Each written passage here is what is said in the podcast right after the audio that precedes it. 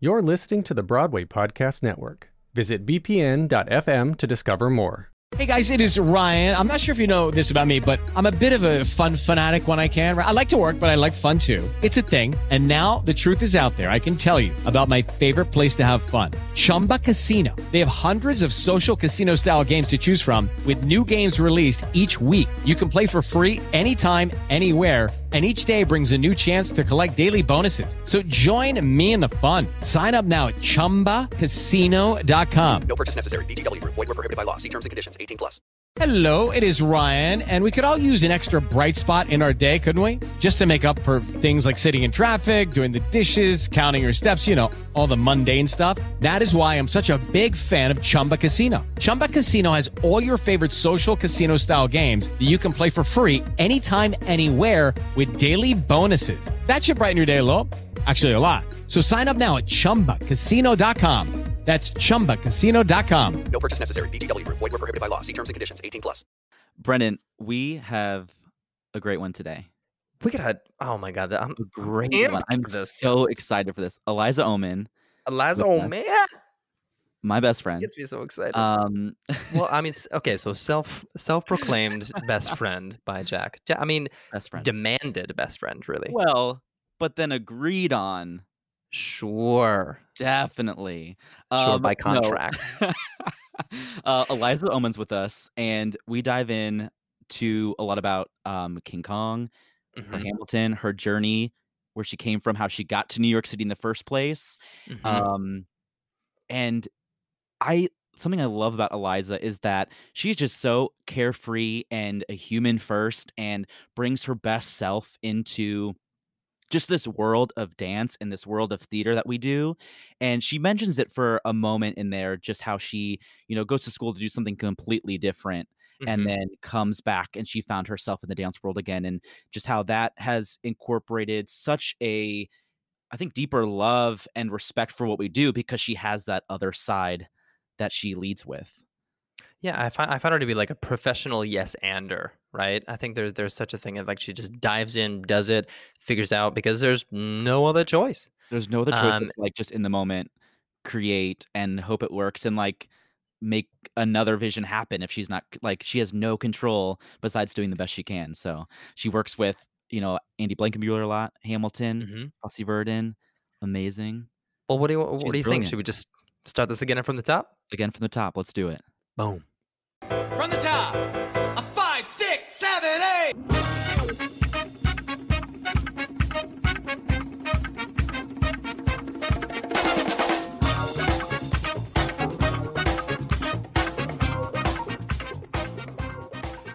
Eliza Ohman. Oh man, it's in the Eliza. house. Hello, I'm here. Hello. Um, I just want to have a little disclaimer for Brendan because he doesn't really, you're welcome. He doesn't really know our meeting, Mm, how we first met. And I just want to let him know because this could give him a better mindset on how this podcast could go today.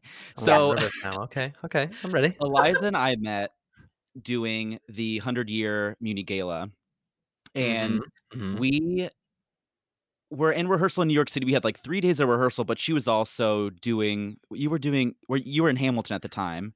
correct. and you were like, "I'm busy. I can't be at rehearsal. Like I, but I'll learn it. It's fine." no, no, no. I was at rehearsal. It's just I often had to leave early because I was like, okay, I have a matinee. Thank you so much. totally, totally. So we have our rehearsals, so we don't really get to know each other there, right? Because it's so fast. She's leaving half the time, Mhm. and then we get to St. Louis. she was. and Shady. then- no, you're busy. You're booked. Okay, you have a job to do. 60 tracks to learn. Yeah. So we get to St. Louis, um, and it must have been day one of this rehearsal because we had a few days of rehearsal, then we do the gala, and then we kind of leave, right?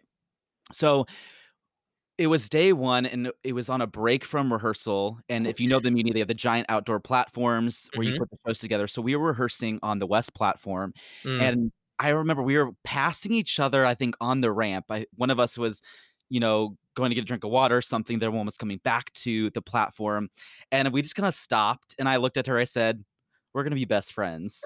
And then we just walked away from it. No other, no other context. No just other knew. context. You just And knew. like, "Yeah," and just we both kept walking our separate directions, and then it was like inseparable the entire time we were there. Oh my And I mean, that's just, just that's just to let you know where this segment could go. what a what um, a what a soothsayer you were just to know that. So he instantly. manifested it.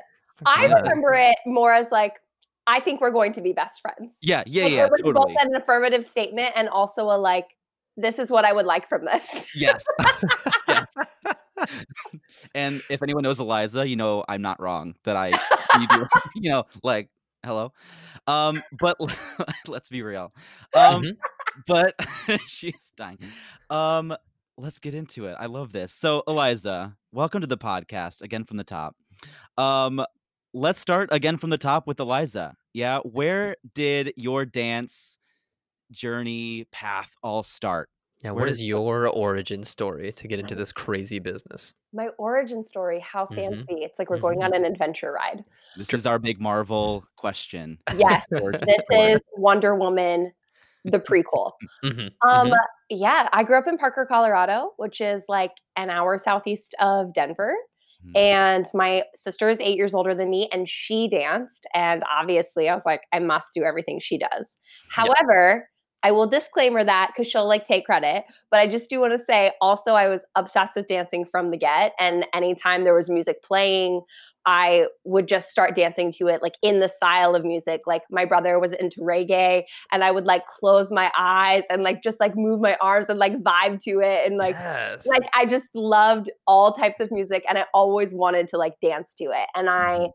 Rented Singing in the Rain on VHS from the library. Like Mm. VHS, what is that even? Like, Um, we'll, and we'll have to do a disclaimer for those who don't know what a Yeah. VHS tape is. asterisk, defined Link term. bio.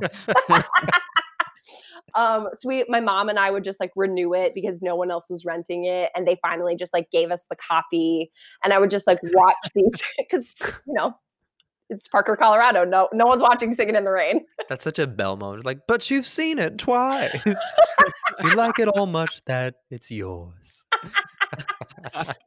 Nice little small town library situation. Oh so yeah, Perfect. um, I just like always gravitated toward dance, and it was whether it was Cyd Charisse or like Third Girl from the Left or Donald O'Connor. Like it didn't matter. I just like loved dancing, and I would like teach myself the dances from the old RKO films, old MGM films, Mm. and then I was dancing from the time I was three on, and I was always like a bit of a know-it-all as a kid in Mm. dance class, which you know, shocker, Shocker. dance captain in making, like Shocker. yeah, she really uh Queen Without a Kingdom really had to learn her boundaries of like, Mm. it's not your turn yet. It's not your turn. Also, no one cares. No one cares. No one asks, no one cares. No one wants to know. Perfect. Find your find your space. Um, so anyway, I would be in these dance recitals, like just coming alive on stage. I felt most at home on stage. I loved performing. And really, th- from the time I started at three years old, I just danced all the way through high school until I was dancing like 40 hours a week, fifth grade on, and going to summer intensives. And then, weird turn of events, I went to college and like took time off from dancing Mhm. and went to school and got like a regular degree and like figured out who I was apart from dance, which I'm a big advocate of in an industry that's constantly trying to define you. There's great value, I think, in knowing who you are apart from it and that this thing doesn't is not all defining, it doesn't provide your value, so on and so forth. And that was a journey. But then I really wanted to get back into dancing and I felt really good about it and it was like coming back into my life.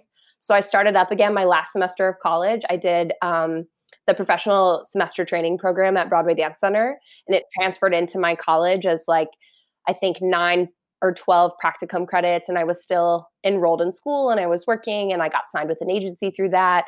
And then it was just all of a sudden I was dancing again. And I've now I've literally not stopped since then. Yeah. No, when you were growing up, what kind of dance were you involved? Was it just at a studio taking your, you know, quote unquote regular ballet tap jazz classes, or were you a competitive dancer going to all those conventions every other weekend? What kind of path was that? Yeah, my studio is very much a a recreational studio that has advanced dancers.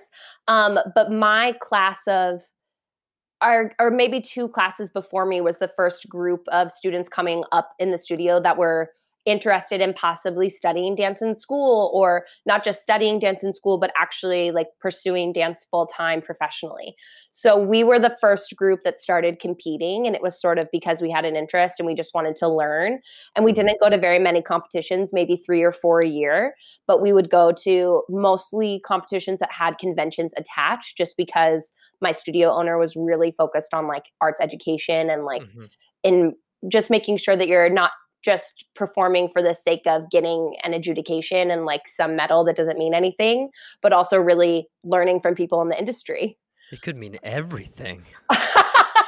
I my mean, they can be really exciting. My mom was we were just I was just home like a month ago um teaching and my mom was like, "What should we do with all these old trophies?" And I was like, "Oh, give them to the studio. I don't want like why would we keep them? I don't need them." And she goes, "Well, there's one that I think we should keep." And I was like, "What?" Uh and I had gotten some special award the first time I did a solo, and it said it's Broadway bound. oh. And my Oh, mom was oh like, "We have They to keep knew. that." I They like, knew "Okay." then. Ugh. I mean, if Oh you my were a a vibrant performer with a lot of energy on stage, I feel like every child has gotten some Broadway sort of bound. Broadway bound special award. God for tho- for those uh including myself i i know literally zilch about the um kind of the competition world. I was kind of like a late bloomer into this whole dance thing. So tell me the difference and for other, other listeners who may not know when you say convention is it literally just there's kind of like master classes attached to the competition you can take So the first like convention we went to was New York City Dance Alliance, which Joe Lanteri runs. Mhm. And so that's a competition and a convention. So the convention is like what a 10 hour day where you might take as me- the classes could be anywhere between 45 minutes to 90 minutes depending on what the schedule is and they're just cycling through every teacher possible so Right. depending who their faculty is so like the first time i met andy blankenbuehler was actually at new york city dance alliance at nationals i was he was teaching it was when he was choreographing the whiz at um, city center Mm. and Ricky Tripp was there assisting him, and um, Joey Dowling was there because they had were working together. They just finished in the Heights, and so she was also part of that class, but then also teaching her own. So you're just basically cycling through teachers, and you'll have class all day Saturday with competition Saturday night, and then usually class all day Sunday, and then many of those competition conventions will also have like a scholarship portion where you learn a particular combo. Usually, like Joe is the one who choreographs it at Dance Alliance, and you audition it. You you wear your number all weekend, and then at the oh. end, like the people that are auditioning, like have their audition class, and the other faculty members come and watch, and they score you. And then at the end, the culmination of the weekend, you find out like, did you get a half scholarship? Did you get a full scholarship? Are you going to nationals? It's like Oh a whole God. thing.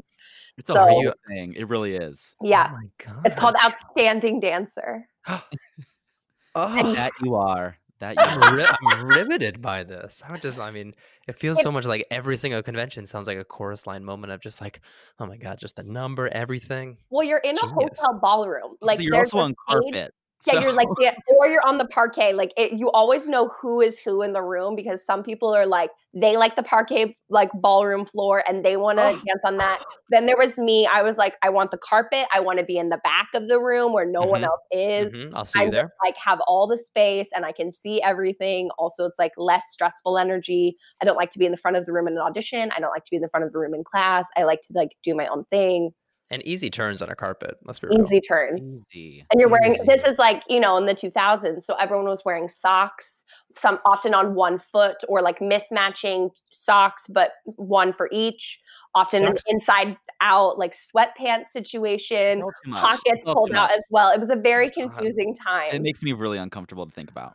Oh uh huh. my god. I mean, Wearing the one sock thing, Yeah. I just will never understand. And it's also like up to the knee, isn't it? It was a it was a long sock, if I'm not Yeah, not knee high mistaken. snock socks Yeah. really had a moment. I called them snocks, but they are in fact called Mm, socks. Snocks. Snocks. um, but let's circle back to Andy Blankenbuehler, that you just mentioned. Kind of that's where you first were meeting him. So you were at Broadway Dance Center for your um that uh summer The intensive. professional summer, yeah. Yes. So then where's that connection from when you left that to then you staying in New York and becoming a Broadway performer. What is that transition? Yeah. So the semester, it was my final semester of college. So it was like January of 2013 is when I started the program at BDC. And at the time, Andy was still teaching at BDC semi regularly, like about once or twice a week um, for like a two or three month period. And so we reconnected through that class. And I came and took his class, which I was very scared to take because it was registered as like an advanced class and it was two hours. And I was like, can I still take advanced classes? Like, I haven't danced in three and a half years. Am I terrible now? Like, what's allowed? And the program directors were like, um, I think you should You're definitely fine. go to that class. Like, that's Yeah. a really weird choice that you're making to not. So I started going to like the four to six slot you know, theater class. It was of another era, I got BDC prime time right? right. Studio A. It was when it was downstairs, large Ooh. column. Um, Not large column. that column is unbearable. No, It's I know, next I know. level. if you've never been to Broadway Dance Center in Studio A, I can't wait for these people to experience it because boy is it lovely. Mm. Um anyway, okay, so I'm at BDC, I'm taking Andy's class and he like we were had a really good rapport during class and afterwards we ran into each other on the street and he said uh, do you have your resume with you? And I was like, yeah, I do, randomly, because I just had a session that morning where we had to bring our resumes in and like talk about how to make it. So anyway, I, I gave him my resume and he was like, okay, great, we'll be in touch. And then that was it. I didn't, I took his class a few more times and then he wasn't teaching at BDC and I was still doing the program. And then we didn't reconnect until I got called back in for Hamilton or called in for the first time for Hamilton in the spring of 2016. Hmm. So it was like three years, and I, you know, never heard from him, nor did I expect to. Like, why would I? And I, at the time, I was non-equity, so also I, I couldn't get into an ECC for Hamilton. I tried to go in for it at the public. Um, I tried to go in for it at Broadway, and I, my agents weren't able to get me an appointment. And then one day, I randomly got an appointment when they were looking for an immediate replacement. And I called my agents and said, I'm so down to go to this audition. Like, I love free class. But also, are you sure? Like, is this really my show? Hmm. I'll go for sure. And they're like, no, casting asked for you. So you should go. I said, okay. Well, all Um, right. So then I showed up, and Steph uh, Klemons and Morgan Marcell were teaching the combo that day, and we did Yorktown. Um, and then Andy showed up in the middle of the session, and a bunch of us had to come back in and dance just for him. And then the whole group of us danced for him. And then, you know, I went through the Andy Blankenbuehler audition process, which is basically like a full production rehearsal day with Mhm. many callbacks on many occasions. Yes. Oh That's my God. incredible. I mean, from yeah, truly from the the resume on the street outside BDC to cut to Hamilton. That was crazy. Insanity. Some things Wait, so- happened in between that that I think probably Sure, sure, helped sure, a sure, little sure, bit, sure. but honestly, not much. So how do you how do you get yourself into a place of coming from Colorado to then f- adapting to the style of Hamilton? Because obviously it's a contemporary hip hop feel, right? But what what f- skills did you find that led you to fit that mold? Yeah, what's really interesting about my training for my studio in Colorado is that it really is focused on like the art of dance and educating from a very like foundational standpoint. And so in that way, even though there are like certain tricks and things that I was I never learned and I'm now at an age where I'm not even interested in trying to learn. um, we're no longer in that phase of life. With you, with you. um, but it really did help establish a desire to dance in a way that's really motivated by intention and story and artistry. And so I found that as far as my aesthetic was concerned, what I was drawn towards always sort of lived in a similar capacity. And then I think when you work professionally as well, there are just certain choreographers where you can adapt to their style, and then other choreographers where you're just instantly on their wavelength. And for whatever reason, Andy's musicality has always made like perfect sense to me. He Mm. understands music and he talks about seeing music and I really feel like I I feel music like he sees it in color and he talks about that a lot. but the way he describes it is almost the same way that I understand it. It just comes through like a different sensory system. So in that way, his because his material is really rooted with intention first and then the physicality follows. Mm. I think it made it always just made sense to me. Um, and then I think because I was the type of dancer at my studio, like and now like i have scoliosis like i'm not super flexible. I was never like a trick oriented dancer. And so when i but i was always a sponge. I was always really interested in latching on to whatever people were saying and doing my best to like absorb all of that and really be a chameleon and put not necessarily my stamp on it but be true to who i am as a mover and honor what they're being what they're asking of me and so, in that sense, I think that was sort of like the adaptive skill I learned growing up from working with all these different people and feeling like, well, I can't necessarily do what everyone else can do. So I just need to be really smart and really pay attention and really listen, and maybe I'll absorb something else. And so I think style comes really naturally to me, um, some styles. Um, but in general, I can like sort of fake my way through something until I find it. Um, but yeah, really the the material for Hamilton just always made sense to me. It like clicked really naturally whether we were learning my shot or room where it happens or Yorktown, it just like felt right on my body. What I think so incredible is that the way you describe kind of like your approach and your uh, your approach with Andy, your approach to kind of like any kind of dancing, it sounds as if like you you create a, character kind of instantly before you kind of get into the movement. Uh, there, there's this thing of like uh, I can hear you say, um, you know, maybe I can't do the, like this trick like this certain person, but I'm but I'm to bring myself into the movement, and I think there's something so powerful about that because uh, I'm I'm the same way as far as like I want to know what the motivation is behind the movement. I want to know from like an acting standpoint, why is this happening? Why can't I just walk over here this way? Why does it have to be this way? And then when you kind of unpack that, it kind of just elevates the the performance level. Mm-hmm. And it's and I think that's that's just such a a, a nail to kind of hit on the head. I think also you mentioned being able to adapt right? And I think that comes from your training growing up, training in so many different styles and seeing mm. so many different ways of doing a process or being at conventions and just seeing everyone do their own style that you have all of that in your head you understand how your body moves so you don't even have to think about you know half of the challenges i feel like a lot of the performers coming up are scared of right so when they get into an, an audition they always ask, you know, what are the things I can do better to pick up choreography and this and that. And I think for you, having such an incredible background in training that that is like second nature. You can come in and just easily now adapt to the material instead of okay now i'm in tap shoes and i gotta or whatever style it is. I think that's incredible I think it's also really valuable. This is at least what I observe in audition spaces. There's a fear to try because you don't want to try until you feel like you can do it correctly or mm-hmm. perfectly. Mm-hmm. And I am definitely a personality type that I'm always down to try and I'll royally mess it up if that's part of the journey to getting it right. And I don't I don't feel like shame or embarrassment of that. I'm really good at laughing at myself. And also I just think that's an essential part of learning. And I think sometimes when people feel out of their comfort zone, the default is to hold your breath and to not try because you're trying to like use your brain to think through everything, which is valuable. You do have to take a moment to breathe and think before going crazy.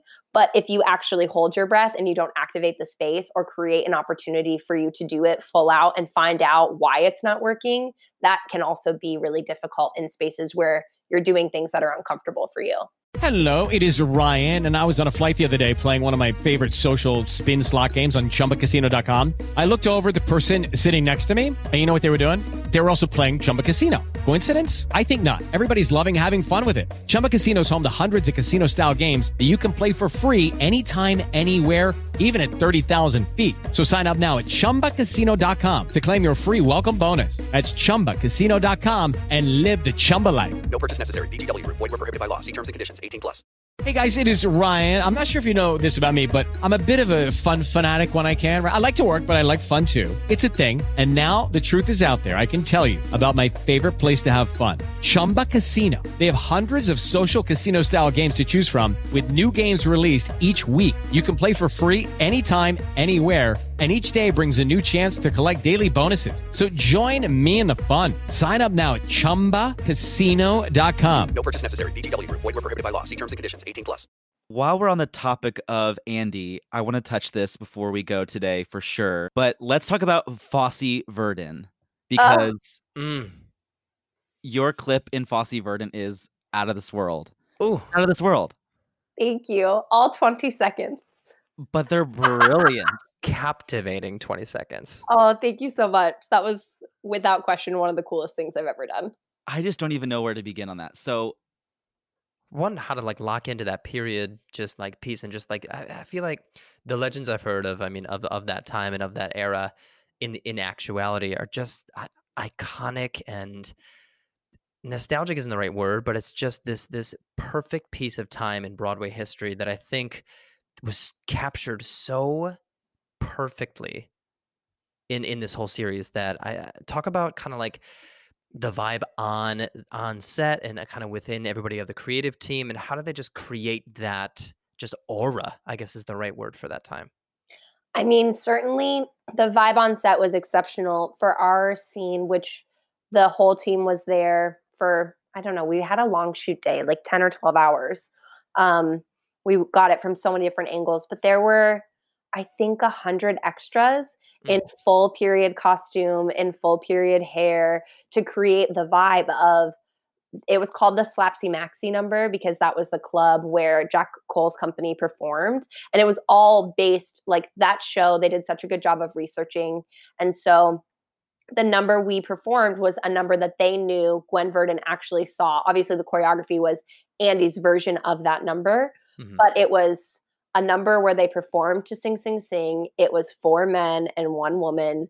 Um, it was at this nightclub. There was a live band. And so, even, you know, there's that full tiered stage behind us with the musicians, and the colors are so vibrant, and the costuming department. I mean, they made that dress magically because we had rehearsal on a Wednesday, I had a fitting on a Thursday, and then I think I had one more follow up fitting on like a Monday or Tuesday, and then we shot Wednesday. So they had an insane turnaround to make this immaculately hand dyed, hand beaded dress. Um, and then even the shoes were like hand dip dyed. They had couldn't decide if they wanted it to be red to green or green to red because of the style of the dress. So they did one on of each and put them on. And then when they saw it in the dress, they're like, "Are we crazy, or are we just going to keep it like one is red to green and or purple to green and one is green to purple?"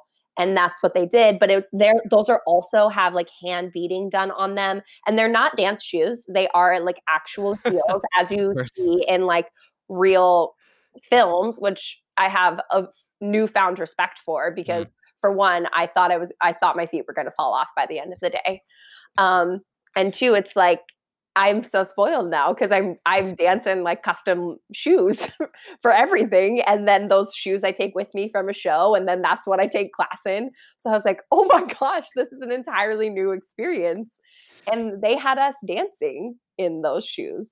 Um, but anyway, like so, just that you feel so um, you're you feel like you're part of that time Mm. period because of like the ambiance that they created. There was so much like fog and smoke from i can imagine that the haze well has as- to be yeah, it was next level for sure, which is hysterical because then you watch it and you're like, no wonder they kept saying more smoke, please, yeah because you don't really see that much, but it it felt like a lot. Oh, and the guy that did my hair, he was exceptional, and he used to be Cyd Charisse's personal hairstylist. When she was doing her Broadway show, he would come and like set her pin curls and so that at the end of the night she could take her hair out and it would look exactly the way that she wanted it to. And so he's telling me all these stories and I had been given the intention like when I found out I booked the number um, I didn't know what kind of piece it was going to be. I just knew it was called Slapsy Maxi, a nightclub number. And I think it said Jack Cole. And I was like, I don't. What's a slapsy maxi?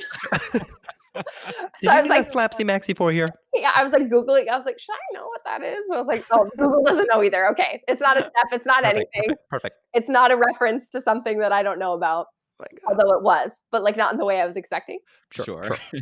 so then I showed up to rehearsal and it was just me and um Andy and we're catching up and his assistants are there, Mary Ann Lamb, um, who was um predominantly Michelle or Sam's movement coach. I can't remember. Probably some of both. Mhm. Um but it's the two or the three of us in the studio together and then like some of the boys start showing up and then it's like five minutes before i'm like i feel like more people should be here like what's going on?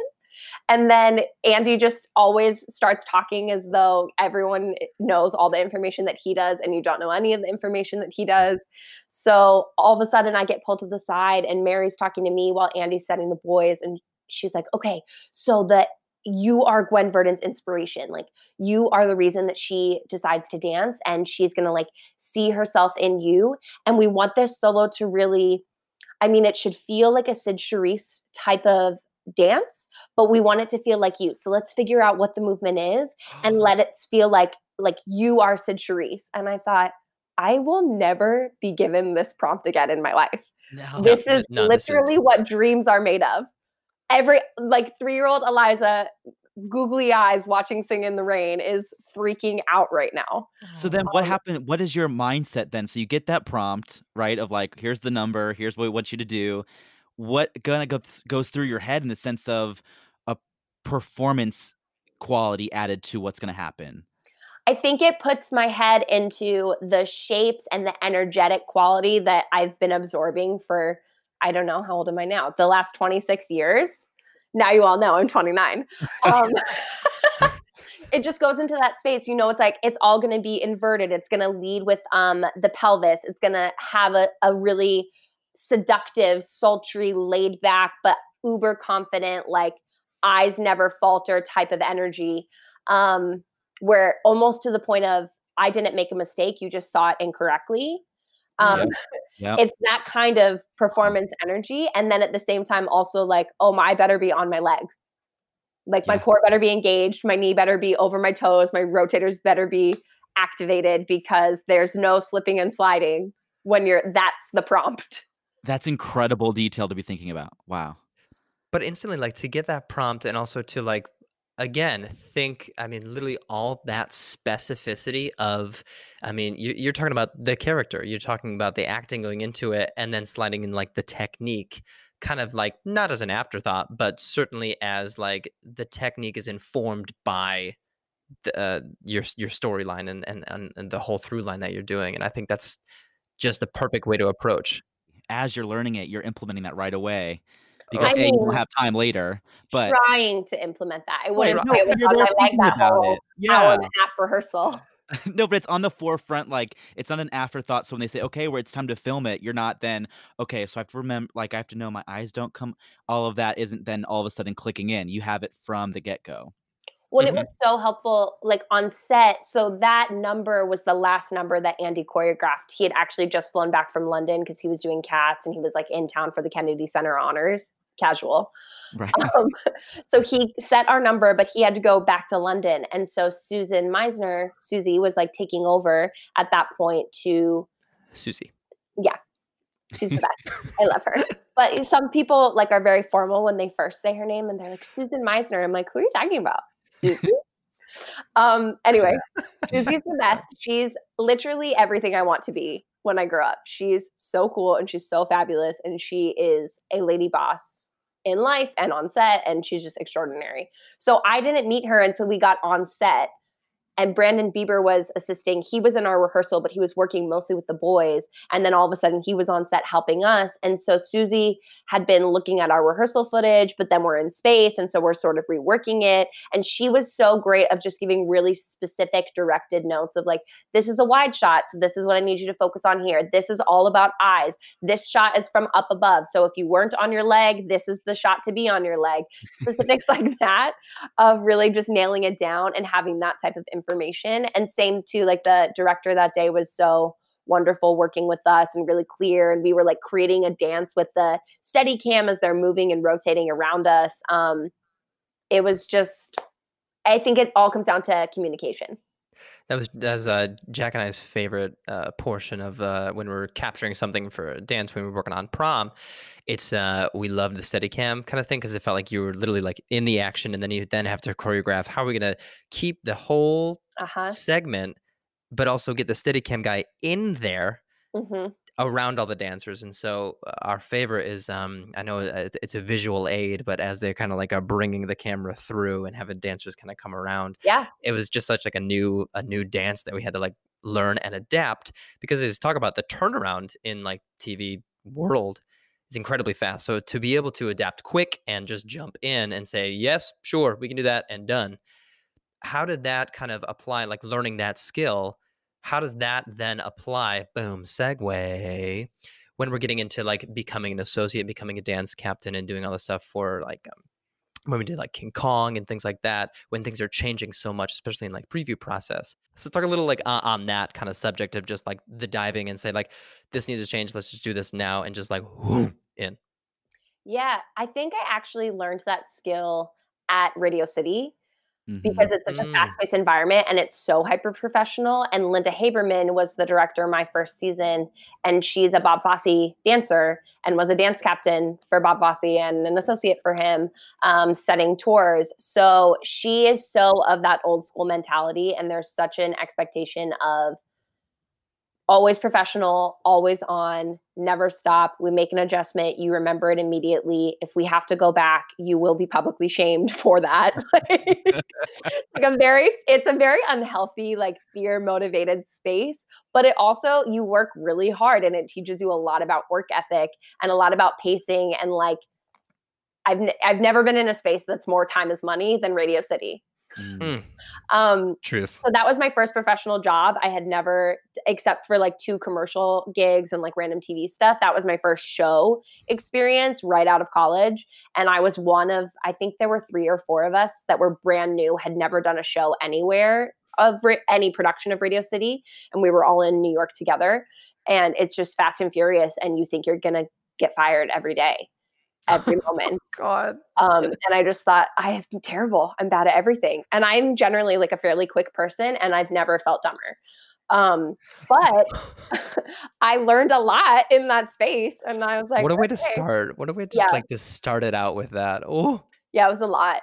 But it was also extraordinary. And Radio City is such a special venue and Mhm. it's an iconic show and there's so much history there. So that sort of like adaptability is it's not even asked of you, it's just demanded and expected of you and there is no other option. And so Mhm. then when I worked elsewhere, I was sort of stunned that it wasn't like that Mm. and that there was like a lot more generosity in the space, but also in a way like a lot more laziness because people are really casual and like, oh, I don't need to do it full out. I'll do it full out when it's the end of the day. And I also, that's like my biggest pet peeve. Like, if you're Mhm. going to mark, it's called a Clark because you're still cleanly doing it and like your core is still engaged and your arms are Oh, I love out. that. I love a Clark. Smart Clark. Clark. Always a Clark. There's literally never a mark. It's never helpful. At, at that point, No. just close your eyes and listen to the music and find the mm-hmm. musicality. Don't Yes. don't create a T-Rex on stage. No one Yeah. wants that. We don't want it. We don't want it. now I want to see a T Rex. I mean, I do want a T-Rex on stage. It's my dream to wear those like T-Rex inflatable suits and just dance. I am the target demographic for those. They make Where? cackle. I mean, where is that in the next Radio City Christmas Spectacular? Really, just get rid of like the bears and put in. I mean, the Bears are T-Rex. that. When we did Bear Day the first time, I was like sobbing laughing in my Yes. bear costume. I was like, this is the funniest thing I have ever seen. We worked so hard. 800 people auditioned for this show and were like deemed not worthy to wear a bear costume and do grand plies or to be like a polar bear and like jumping up stage making x shapes and like giggling with their shoulders. And like we're getting really serious notes about like mm. how big your shimmies are or like the angle that you're shaking your wrist. I mean it's hysterical. All that to say t-rex suit is my dreams. No mm-hmm. t-rex arms. Cleanly mark. Adapt. So just to retrograde that for us because I, I brought us on quite a journey, and now I just like. Whoop, No, It's a let's bring it back. fantastic tangent. It was, it was- we love a tangent journey. Um, so go back to t- King Kong for me. So obviously we said just a few changes in that rehearsal Mm. process leading to Broadway, but that choreography was so fascinating to me because it was I don't want to say oddly diverse for that show, but like I felt like there was so much happening. The sense of you had that almost like a um showgirly type, you know, backstage dancer Mhm. realm, and then you have the moment when you're on that ship and it's almost like a contemporary ballet feel. Like, talk to us about the creation of, you know, the diverse styles in that one show and what that was like to create. Because you guys had an extensive rehearsal period leading up to the rehearsal period. Yeah, we did. there was a lot of rehearsing. Um, Drew McOnie was the director choreographer on that show, and he comes from like a concert dance world. And so he really comes from a space and training of how do we let movement propel the story forward? And it can be, he had just worked with Baz Luhrmann, like on Strictly Ballroom for a couple of years, and Baz had given him really interesting advice, which was saying, like, as long as you know the rules of your universe, you can create anything and anything can be true. But you just have to know what the rules of the universe are. And if you know those so in and out, then you'll know the moment you're telling a lie and that the Mm. something that you've done or a decision you've made no longer aids the story or d- isn't true for the world you've created. And so Drew wanted to create a show that really centered around movement, like a nonverbal form of communication, because King Kong, this 2,000 pound puppet that people were manipulating all over the stage, is a main character and is a nonverbal character. Like everything that he does is Mm. communicated through movement. And that's where his relationship with Anne really exists. And so he wanted to sort of create a space where the audience subconsciously is just used to seeing movement and using movement as a form of sort of overarching story that doesn't have to be like a paint by numbers situation, but can create the energy of a city. So, for instance, that scene you're talking about with the men on the ship, you know, we have an LED, a curved LED, which I think for a cinematic show really served um, the purpose Genius. that it was intended. And it just translated so well in that space.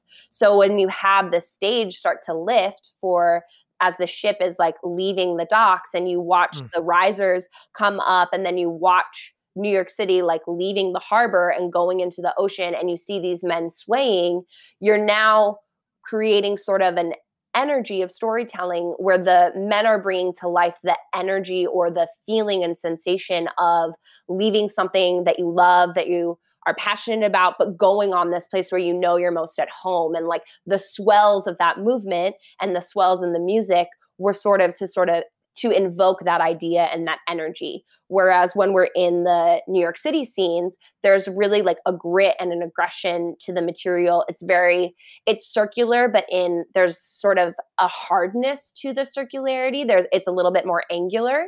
Um, and it has like a pace that really never stops. And there's a lot of partnering where the women were really being manipulated by the men, which was an idea of like Ann Darrow is this woman in the 1920s, 1930s who's being taken advantage of by the system. And this is how people see women. This is what they expect from women.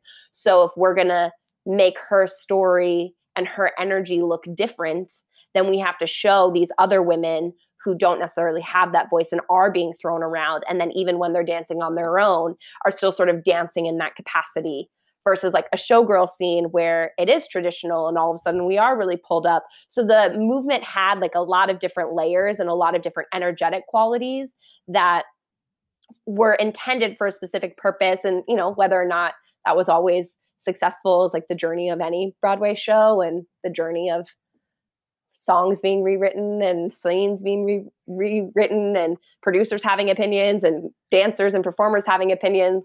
And Um, just the fact that all the choreography is also based off of a puppet, like you said, Yeah. that Mm. ape is the movement, like how that how that character speaks is through movement. So a lot of the choreography is not just steps for, you know, ensemble or what or whoever, but incorporating that to move this giant character slash set piece. I respectfully say, like eh, crazy. That's crazy how that choreographer has to incorporate the element. And also, I loved you were talking about the, sh- the ship scene, how they use the scenic design along. I just felt like everything meshed so well in that sense, and it just you could look around and people were like, "Wait." Are things moving? Are they not moving? Like they were so unsure. Oh They yeah. like, I'm on a ship. I definitely like I had a track in that leading up to that scene where I was like climbing up to a 20 foot riser where I was clipped in and like throwing ropes over the edge to the Like my worst nightmare. By the way, Um, we're oh my still gosh, talking about musicals, people for listening. She's in a musical doing that. Okay, great. Yes, this is Wanted a musical. sure we knew. Yeah, great. just to Mhm. tie that all in in king kong the musical i we had these like 45 foot risers and i climbed like the third level um so when Mm. i was up there w- there was a day where we were teching obviously many days of teching um and i was just up on my riser because we were holding but while we were doing that hold the set te- the scenic design team was doing something on the LED. And so they were moving it through a different feature. And I was up on my riser and I thought, they would have told me if we were flying these out right now. right? And so I looked down and I was like, I think that's how far the floor normally is. Oh my God. I looked again at the screen and I was like, I still feel like I'm moving. But I just finally I just raised my hand and I was like, hi. She Um, raises her hand. She says, "I raised from my hand. I'm up on a 30 foot platform. Yeah, hooked in, about to throw a ropes, but I'm gonna raise my hand because of a seat. Yeah. Okay. I just went, Not, I not, like, not even saying hold, just No. "Mm, excuse me. so sorry. Uh, just double checking. Are these flying out right now? Anything like the? I mean, that LED was so trippy. It was really incredible. But it works so well with I think was- everything. The choreography. I mean, brilliant. So it was super effective. Um, but it it was a journey to get there. I mean, that number alone, I don't know. We probably changed it like five times in studio, and then we teched it one way, and then did a full re-choreograph of it again because the focus was wrong. It was more about we were like hiding the building of the ship, and actually the building of the Mm. ship was sort of like the exciting part, so that the audience sees what's happening and has a second to process it before it rises. So we had to sort of fix that again. And so you Mhm. just have to be game to say, okay, what's it today? You just cannot be attached to anything. And I think that's the hardest part of building a show from the ground up is that we are artists are emotional and artists love certain things and we're passionate and we Mhm. have ideas. And if you're in a space that celebrates those ideas, then you can feel sometimes even a little bit more frustrated when you feel like that idea isn't being heard or isn't giving being given a space or whatever it is. Um, but you also have to understand like this is not the show is not my vision. I am helping bring someone else's vision to life and i am the vessel that they've chosen to bring that vision to life. And so yes my artistry is valued in that experience. What i bring to that experience you know lives on if there's other productions but it's not about my idea. And so being in a space where you know and understand that i think is really important. And if you have leadership in a dance captain capacity that is able to make people feel heard and make people feel seen and valued and like affirm where they're at most people just want to listen want someone to listen to them when they're processing like what's this coming from and they just have to know like i have your back no one is sending you out there to look bad so Bingo. if you feel confused great what do we need to do to make you not feel confused Mhm. and how do I support you?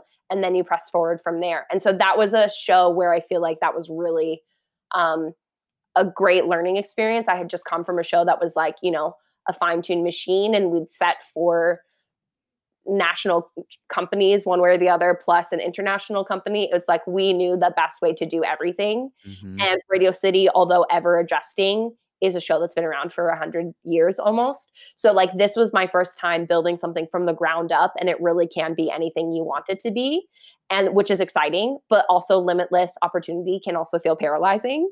And so Mhm. everyone responds to that in different ways, and you just have to say, okay, what's next? What's it today? Yesterday was yesterday. What do we do now?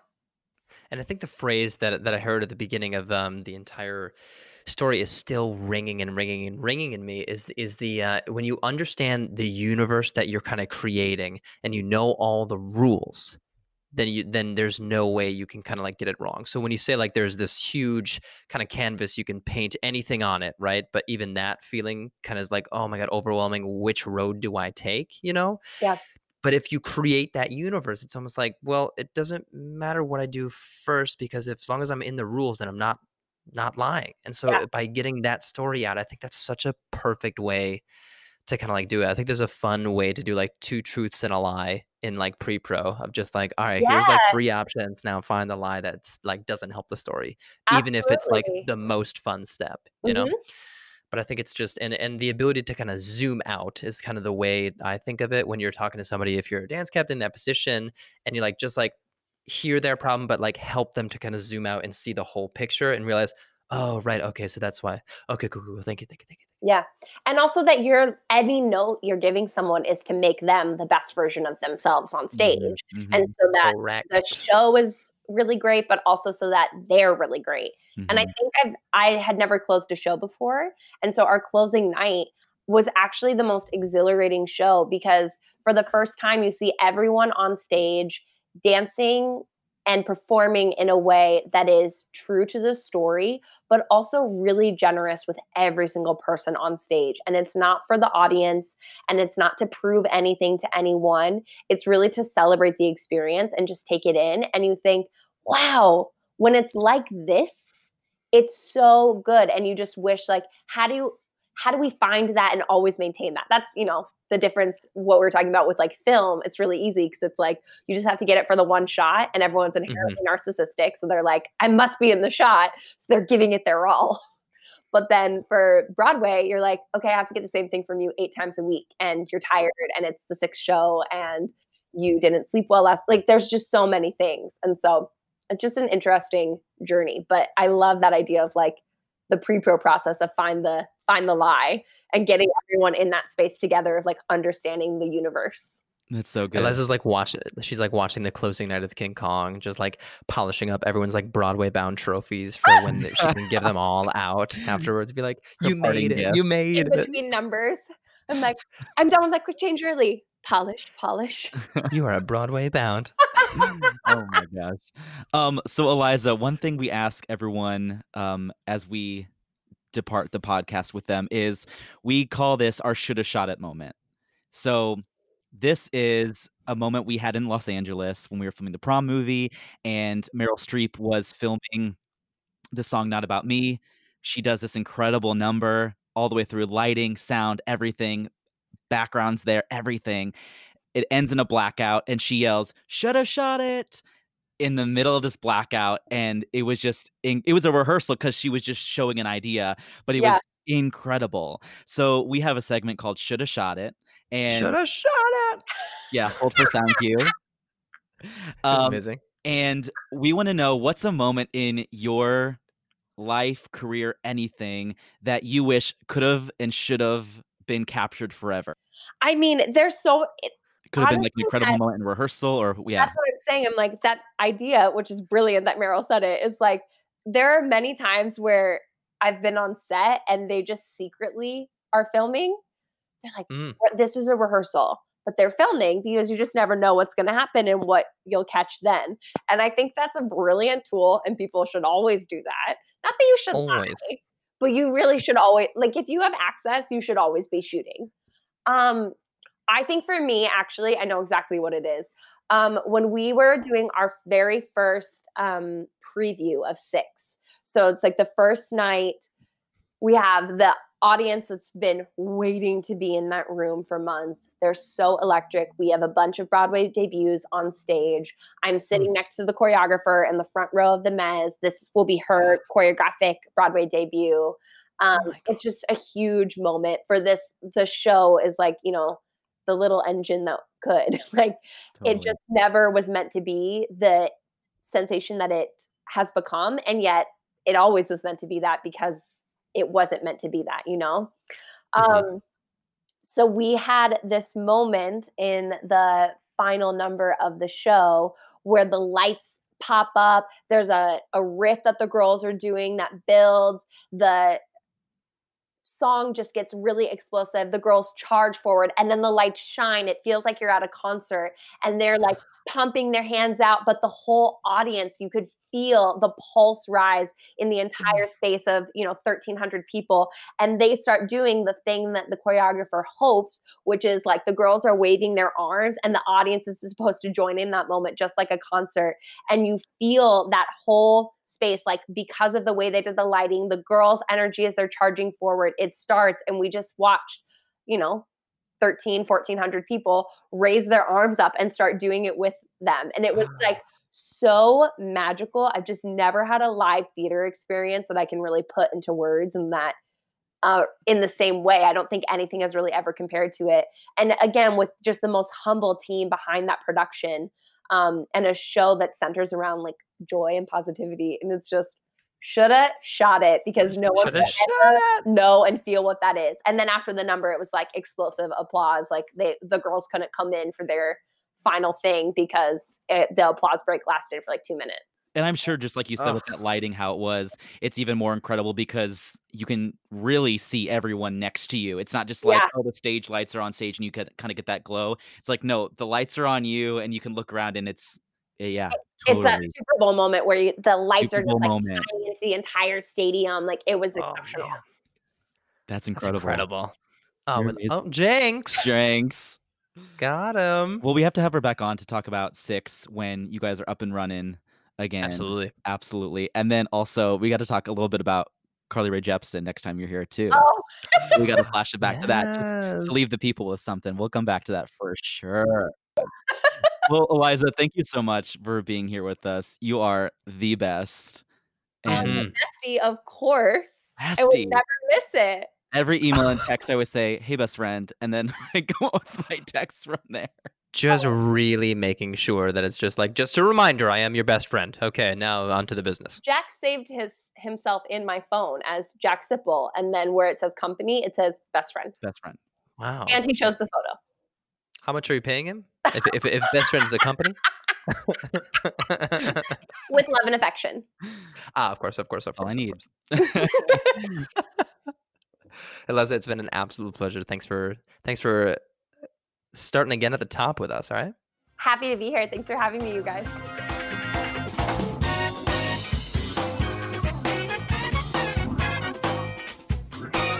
Hey, it's Brendan. Hey, it's Jack. Thanks so much for tuning into our podcast. Be sure to hop on over to our Instagram at again underscore podcast and give us a follow, A like, a comment, a DM. because we want to hear from you. Let us know how we're doing. Sure. Sure. Sure. And before you press next to play your next podcast, Hopefully, it's us again. go ahead and hit that subscribe button. And give us a rating if you love what you're hearing. Again from the Top is produced by Dory Berenstein. And Alan Seals. Stay tuned for our next 5, 6, 7, 8.